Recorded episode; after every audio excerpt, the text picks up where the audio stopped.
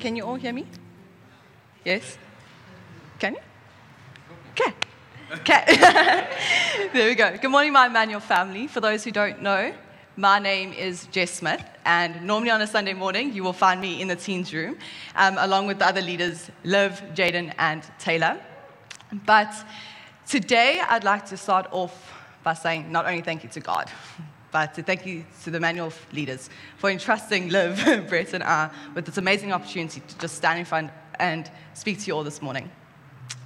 And I remember our, our previous Next Gen Sunday, and Greg had a nice little break, and some of our friends in our young adults community stood up here and amazingly preached.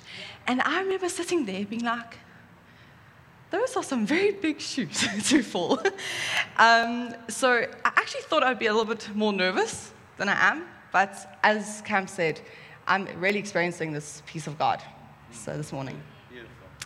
So I would like to be honest with you this morning. God put something very specific on my heart to share. And so I started writing my preach. And I was actually nearly done. And then I felt God say at some point, rewrite it. I was like, what? I just poured so much time and energy into this. And I was like, okay, okay. And after a lot of wrestling on my side, I surrendered to the fact that clearly God has something very specific that He'd like our hearts and our ears to receive. Um, and trust me, if I could say everything that God put in my heart, we would be here for a while. But so Jesus helped me to condense it, and so I'm very excited to get into it. In the book of Daniel, we are told about a story where Daniel and three other Jewish friends um, along, along with uh, some other Babylonian citizens, were taken captive by King Nebuchadnezzar, um, who wanted to expand his empire to be the greatest and biggest they'd ever been. I don't have time to explain everything that happened in that story, but basically, everyone there was forced to worship King Nebuchadnezzar as their ruler and God. Now, I have no doubt in my mind that in their day to day lives, these Jewish men worshipped God by singing songs of praise. But in this situation here, they're displaying a different type of worship. As everyone began bowing down to King Nebuchadnezzar, these faithful men of God, Daniel and his three Jewish friends, refused confidently to bow down to King Nebuchadnezzar, despite there being deathly consequences. I'm going to pause you in the story. If you want to know how the story ends, I suggest and I encourage you to go read it. It's quite an awesome read. Um, but here in the story, we are shown a very powerful display of what it means to worship one God and one God only. They knew, just like Jesus did when he came out the desert after 40 days, and Satan tried to convince him, like does this guy I know he was talking to, um, to worship him, Satan, instead of God. But Jesus' reply in Luke 4 8 is, For it is written, You shall worship the Lord your God and serve him only. I don't know if you can agree with me, but I'm sure um, that these Jewish men show us how God wants us to worship him and serve him in our lives, no matter what trial, temptation, or lie the world throws at us. So, this brings me to what God put in my heart and he basically starts by saying, Your Heavenly Father says thank you. thank you for your beautiful worship here each and every Sunday. And I was like, Sure, God, we'll do. We'll tell them that. And then I sensed him say, like, Oh, and I was like, Right, you aren't done speaking. Please do carry on. And he said, Ask them to consider if they're bringing that same type of worship out of these four walls. As in, ask them, if, ask them to consider if they're worshiping me, God, wherever they go, in whatever they're doing, whomever they're with. I've titled today's message Whole Week Worship. Okay, I've never used this, so it's going to be fun. Okay.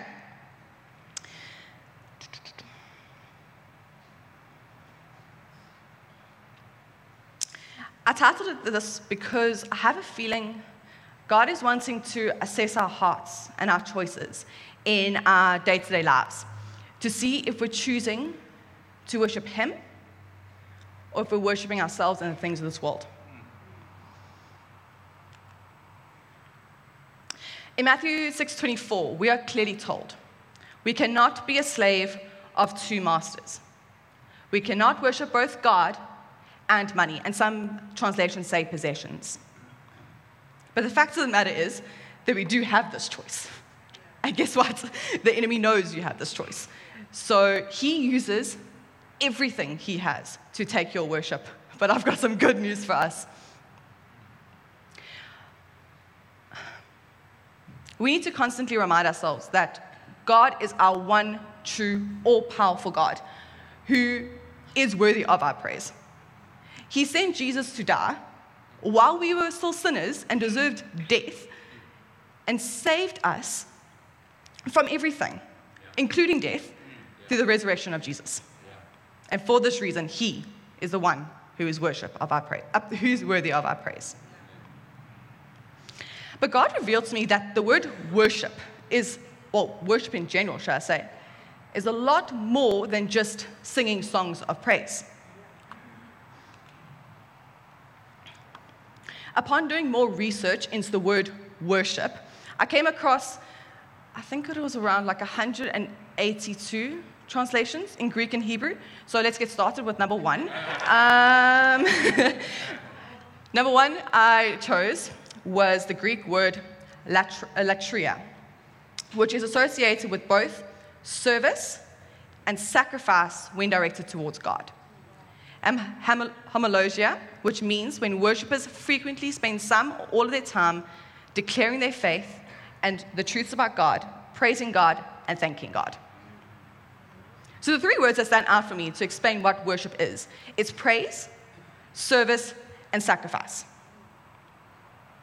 In Romans 12:1, it says, Therefore, brothers and sisters, in view of all the mercies of God, I urge you to present your bodies as a living sacrifice, holy and pleasing to God. This is your true worship. This implies that we are encouraged to surrender to God our whole life, not just our Sunday mornings, but our whole week.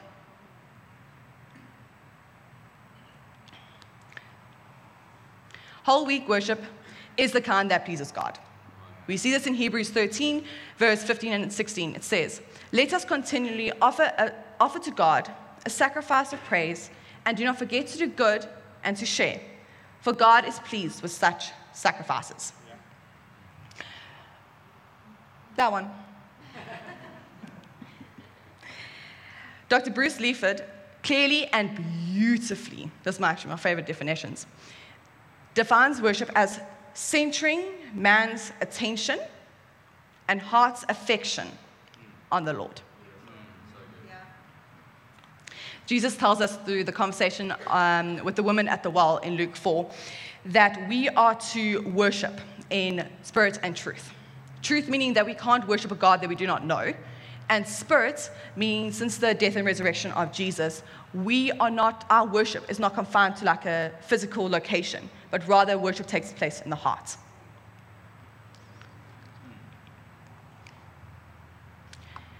Therefore, worship can be seen as the fruits on our lips.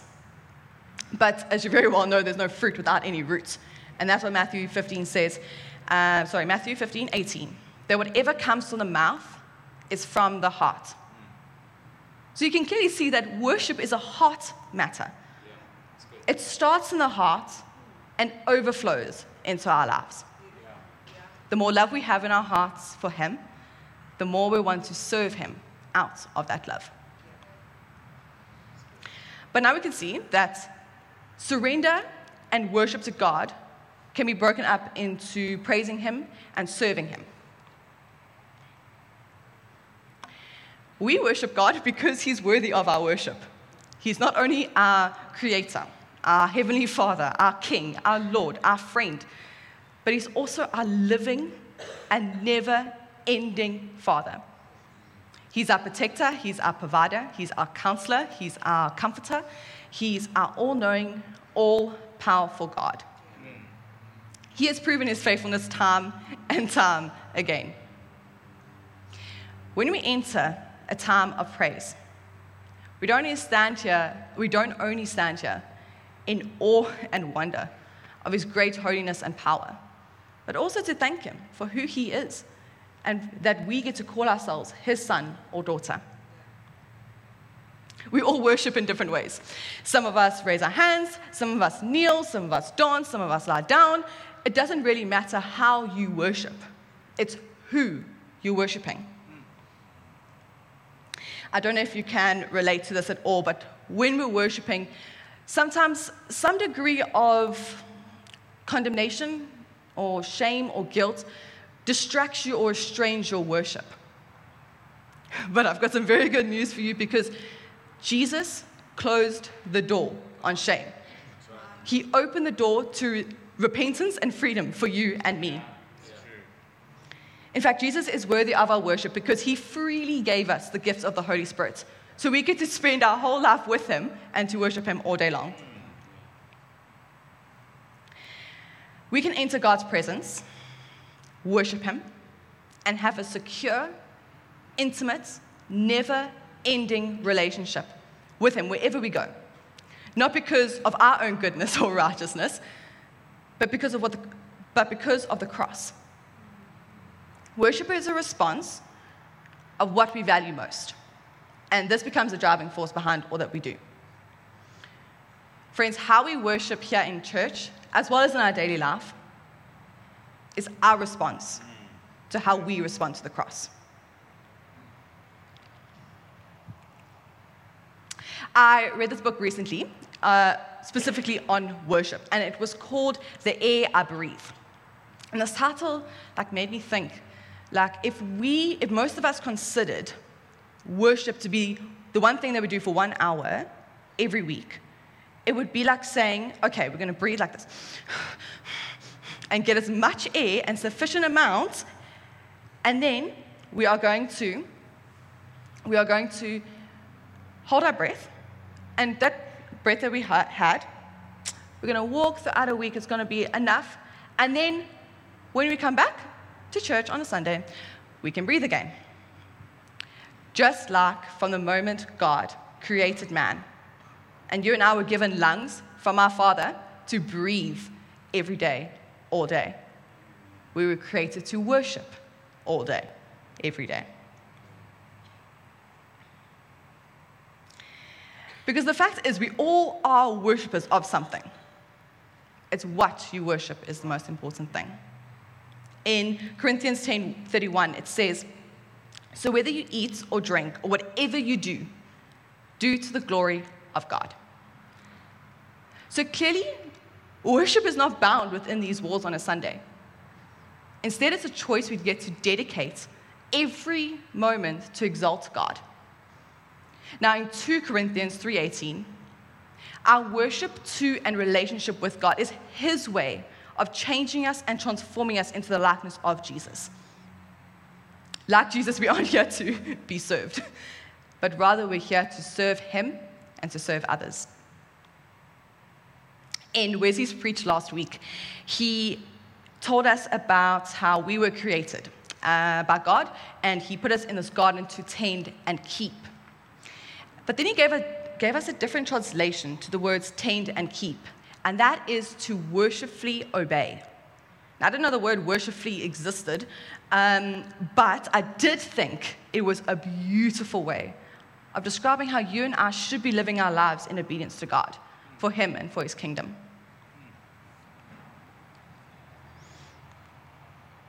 So, if you're wondering on how to worshipfully obey Him in your daily lives, Jesus helped me put this together for us. So, as you can see, there's an acronym for worship. And the first one is work with intention and joy. Um, your job is not just to pay the bills and to fill some space in your time, uh, take up some time in your day. Your work is worship. we are actually told in Colossians 3 that we are to work as if Jesus was our boss. Reading the Bible, Scripture reveals the truth of God. and how He desires to change our minds, our hearts, and our lives. Spreading the gospel to those around us. Let's be honest, the good news is too good for us to, uh, to keep to ourselves. Have and grow a continuous relationship with God, inviting Him to your daily life, and let His Spirit lead you and guide you in whatever that you do. Imitate Jesus. Depend on God. Help those in need. Live in humility.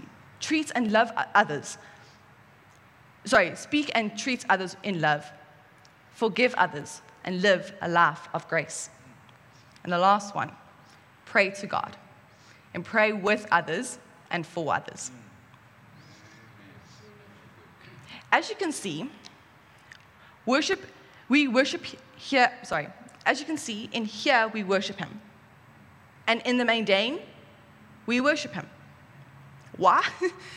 because we have decided we have this opportunity to submit and surrender our lives to Him. So, our attention, our hearts, our priorities, our plans, concerns, dreams, hopes, and even our fears basically, our whole life. Because it's not about us, it's about Him. As I come to a close, I trust that I encouraged some of you and maybe served as a reminder to live like Daniel, to see that worship is not just singing songs of praise. It's got to do with the state and posture of your heart, and it's integrated into how that you live. Sorry, it's integrated into how you live your life as a Jesus follower. Jesus hasn't created us and doesn't desire for us to give him all the praise that he deserves on a Monday morning and then walk out those doors as if he's, and live our lives as if he's not the Lord of our life. God is worthy of not just your Sunday praise, he's worthy of your whole week worship. Thank you. Hello, can you guys hear me? Yes.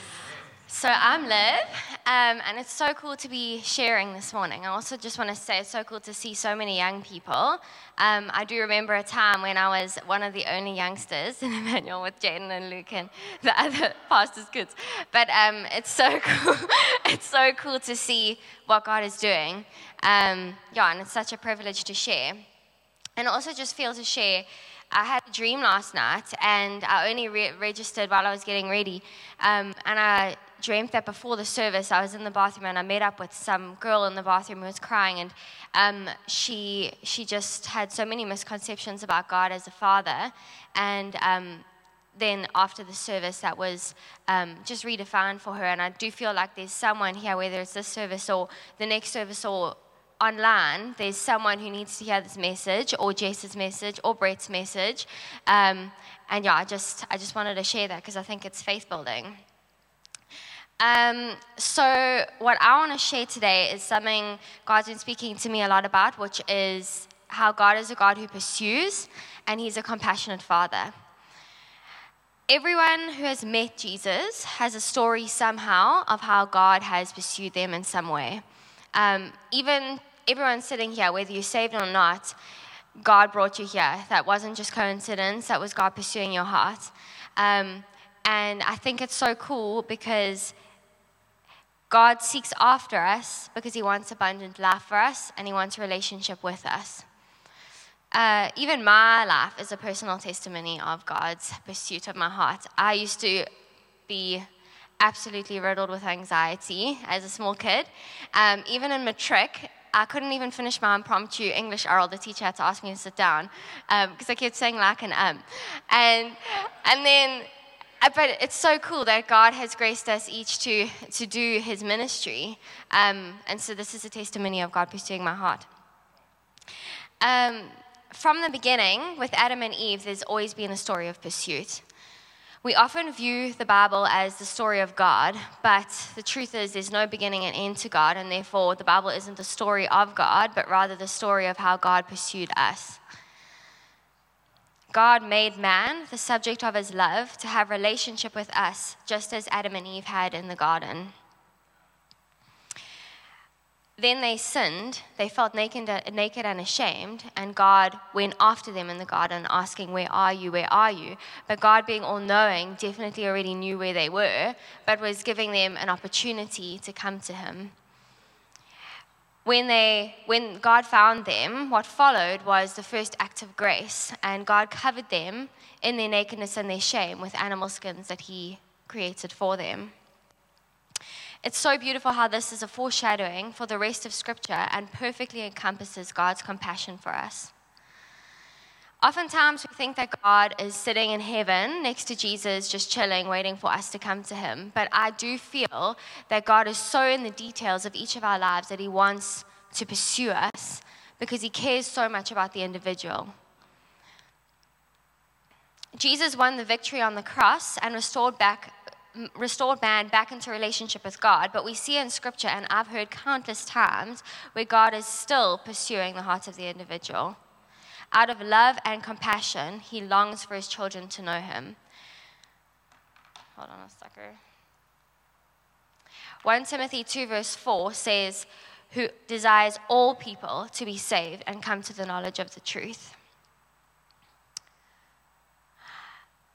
In Luke chapter 15, Jesus shares three parables in a row um, along the same theme. And I thought, when I read that, I thought that was not coincidence. Jesus was definitely trying to emphasize something. Jesus was communicating God's love and compassion for his people and how that drives him to action in pursuit, with the end goal always being belonging and restoring of relationship back to God. So, the parable of the lost sheep. Oh, wait, I didn't read it yet. um, Luke 15, 3 to 5. So he told them this parable What man of you, having a hundred sheep, if he has lost one of them, does not leave the 99 in the open country and go after the one that is lost until he finds it?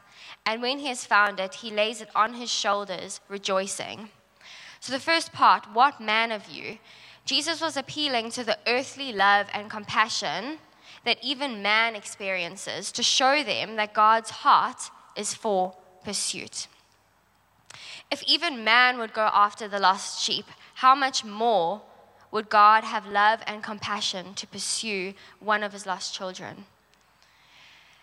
The second part that I thought was needing to be emphasized was go after the one that is lost until he finds it.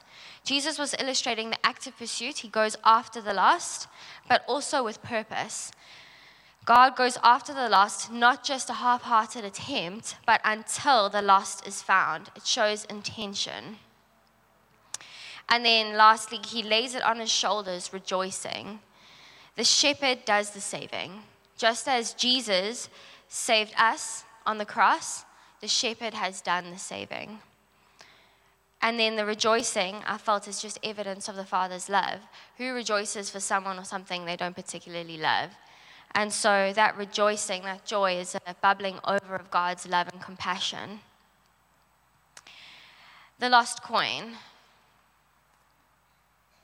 the second parable right after that one uh, Luke 15, 8 to 10. Or what woman having 10 silver coins, if she loses one coin, does not light a lamp and sweep the house and seek diligently until she finds it? And when she, fa- she has found it, she calls together all her friends and neighbors, saying, Rejoice with me, for I have found the coin I had lost. Just so, I tell you, there is joy before the angels of God over one sinner who repents. The first part, sweep the house and seek diligently. Again, Jesus was just communicating that action that he, he seeks for you. Rejoice with me, another emphasis of God's expression of his love. And then there is joy before the angels of God over one sinner. I feel like that is not emphasized by accident. Like, he cares about the individual. Through these parables, Jesus was communicating that God has a real love and compassion for the individual and wants to pursue your heart. The last one is the prodigal son. Luke 15, um, well, just for context, for those that may not know, there's a father and two sons, and there was, um, he gave them their inheritance. The one son went and squandered it, and at some point realized, okay, I've got to come back to my father. Um, and let me see the scripture. And he arose, came to his father, but while he was still a long way off, his father saw him and felt compassion and ran and embraced and kissed him. There you can see there wasn't a thought to a grudge. There wasn't even a question of whether the son was deserving or not. Um, then instead, the father was just so overwhelmed by his love that he was so happy to get the son back. This was unbridled affection. That is uncontained, uncontrolled affection that was a result of love. Um, he didn't just say, okay, you can stay, you can have the spare room. He saw him and ran and had compassion. That was love. This is how God feels towards us. God isn't wanting you to sort out your sin first before you come to Him. Jesus already dealt with your sin, and the price was paid. But now God's priority is getting you back into the family of God. He has so much love for you and wants you redeemed into relationship like He designed. Luke 15 22 to 24. But the father said to his servants, Bring quickly the best robe, put it on him, put a ring on his hand, shoes on his feet, and bring the fattened calf and kill it, and let us eat and celebrate. For this my son was dead and is alive again. He was lost and now is found. And they began to celebrate. So the ring, robe, and the shoes are all a symbol of belonging and acceptance and identity back into the family of God. And it's just the ring specifically is that seal of belonging. Um, but the robe and the shoes also, I feel, are a bit of a dignifying aspect where, the God, where God, well, the Father, symbolizing God, had compassion and wanted to dignify his son. Um, but that's, that's just shows that that's always been God's intention. An important point to note is that it takes us recognizing God. So it took the Son recognizing that he needed to come back to his father. Um, and it took Adam and Eve revealing themselves to God to receive that grace. Lastly, the cross is the epitome of God's pursuit of us. Ephesians 2, verse 4 to 6. But God, being rich in mercy, because of the great love with which He loved us, even when we were dead in our trespasses, made us alive together with Christ. By grace you have been saved and raised up with him and seated us with him in the heavenly places in Christ Jesus. And Luke 10 19, for the Son of Man came to seek and save the lost. You were dead in your sin, but God came looking for you. A dead man can't do much, so therefore we didn't opt into this. this was all God pursuing, it was all God's heart for us. Hebrews 12, 2. Looking to Jesus, the founder and perfecter of our faith, who for the joy that was set before him endured the cross, despising the shame, and is seated at the right hand of the throne of God. The joy that was set before him that's significant. But before the joy was love and compassion. God loved you so much, and Jesus felt that compassion that realizing the restoration of relationship with God on the other side of the cross was brought, bring, brought him so much joy that he could suffer the worst of the worst for you.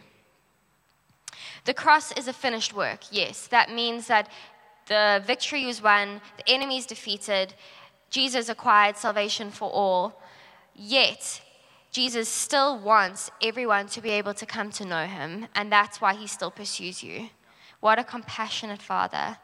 A father who sees each individual and loves with a love we don't understand, and somehow still pursues each of us in such a personal way. And like Jeff said, Wes preached such a powerful message last week, but something Wes touched on was how God could use angels and signs and wonders to speak to people and everything like that, and He does, but He often uses, chooses to use us. And yesterday, while I was uh, chatting with my family about all of this, we heard news of someone we didn't know, but someone was in a very hectic, life threatening situation, and there were family and friends gathering around that person, and we were even praying for this person. We don't even know his name. But in that moment, I was like, wow, God, this is you pursuing that man's soul and that man's heart. Um, and that was God using man to pursue man. Um, and that situation has been resolved, thank goodness, and that man is safe. But yeah, that was just such a beautiful example. And I just want to end with saying that there's so much beauty to be found in looking back at your life and seeing how God has pursued you. But also, if you don't know God, this could be me saying this is, is God pursuing you in this moment. And so I just want to say that if you do feel that is you, come to me afterwards and I'd love to pray with you. Um, yeah, God loves you. um, okay, so when Jaden asked me if I wanted to talk this Sunday, um, I jumped at the opportunity. Um, and one of the reasons that I enjoy being able to speak in front of people is the preparation time for me, because it gives me an opportunity to really dive deeply into a topic. Um, and I walk away with a lot firmer understanding of what I'll be talking on, or hopefully.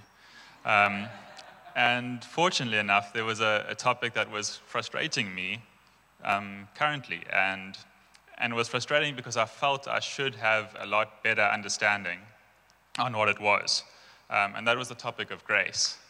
Um, so I've fortunate enough to be brought up in a Christian home, um, and grace is such an important foundation of what it means to be a Christian and to walk out our daily life.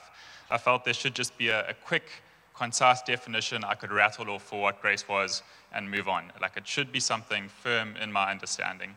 And I kept on coming up and reading about grace in different contexts in the Bible, and there wasn't a quick, easy understanding coming to me. I was like, I should, this, should, this should be easy and concise, and it, wasn't. Um, so I started looking for a definition for grace. Um, and I thought, okay, a good place to look is the, the dictionary to get the definition. Um, so this is the Oxford Dictionary's definition of grace. Um, grace, pronounced grace, one, smoothness and elegance of movement. She moved through the water um, with effortless grace. Two, courteous goodwill. He had the good grace to apologize to her afterwards. So this, this didn't help me at all. Um, I, was, I was reading about how we were saved through grace. Um, and I'm sure Jesus was a, a prime physical specimen, but his smooth dance moves didn't bring me to eternal life. So, what essentially what it came out to is okay, what I'm going to try to do, and it might be a bit ambitious, is to try and give a concise Christian focused definition for grace so that we can walk away at least having a starting point to try and understand what the authors of the Bible are saying to us. Um, so, without further ado, grace, one, the unearned, undeserved, and unchanging favor of God. For we have all sinned and fall short of the glory of God and are justified by his grace as a gift through the redemption that is in Christ Jesus. Romans 3 23 to 24. Um, so, how much more exciting is this definition than the previous one?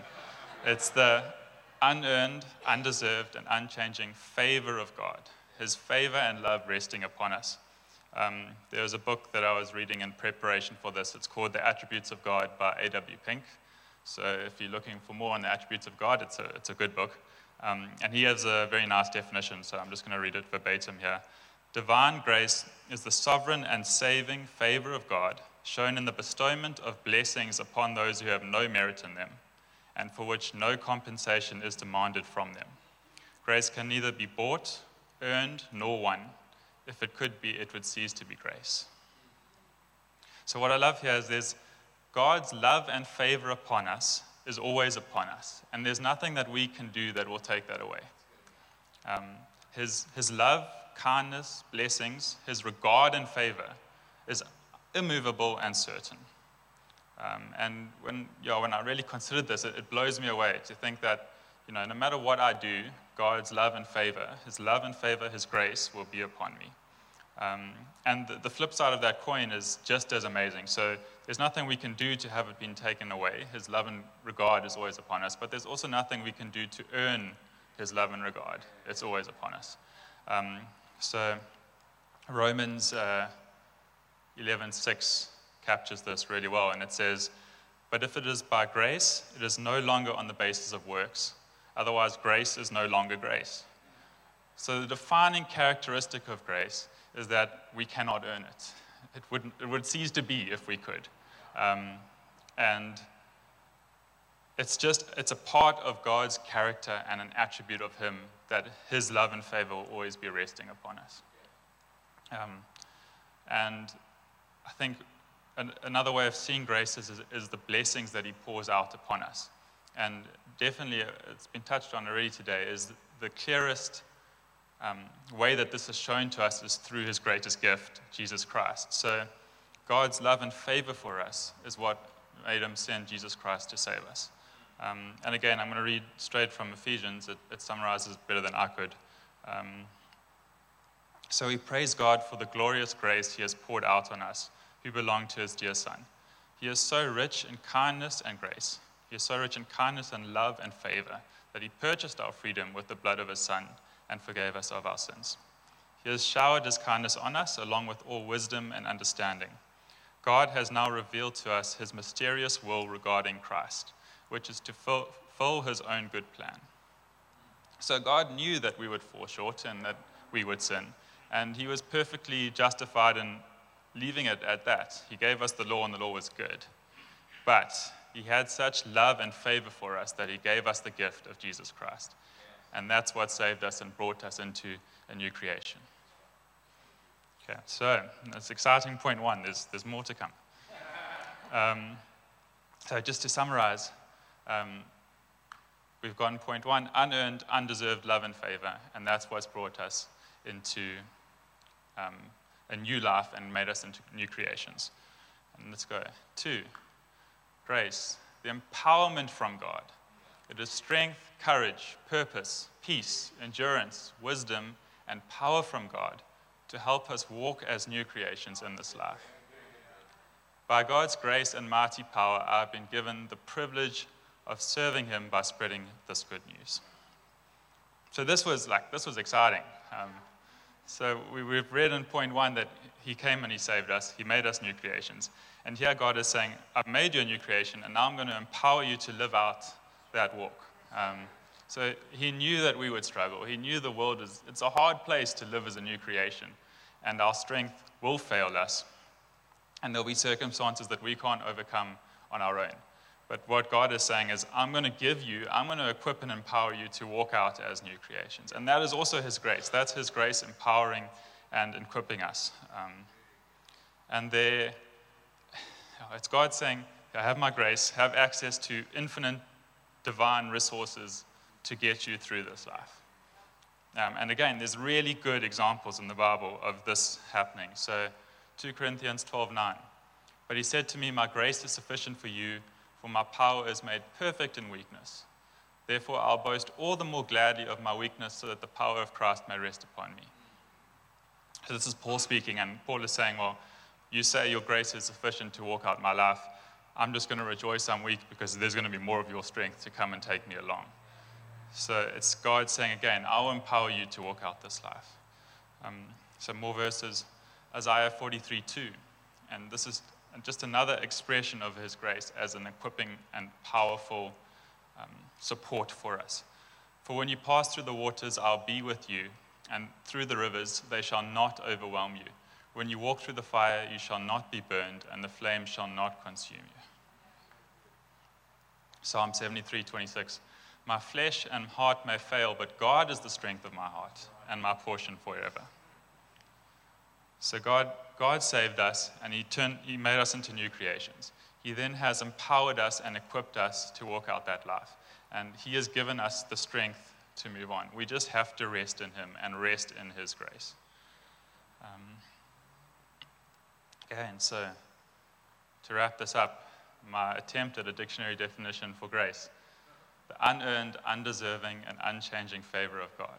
Okay, through this, we've been saved through the gift of Christ Jesus. Empowerment from God. It is the strength, courage, purpose, peace, endurance, wisdom, and power from God to help us walk out as new creations in this life. Yeah. So I'm going to end off there, but what I wanted to say was through this whole thing, God has humbled me as well.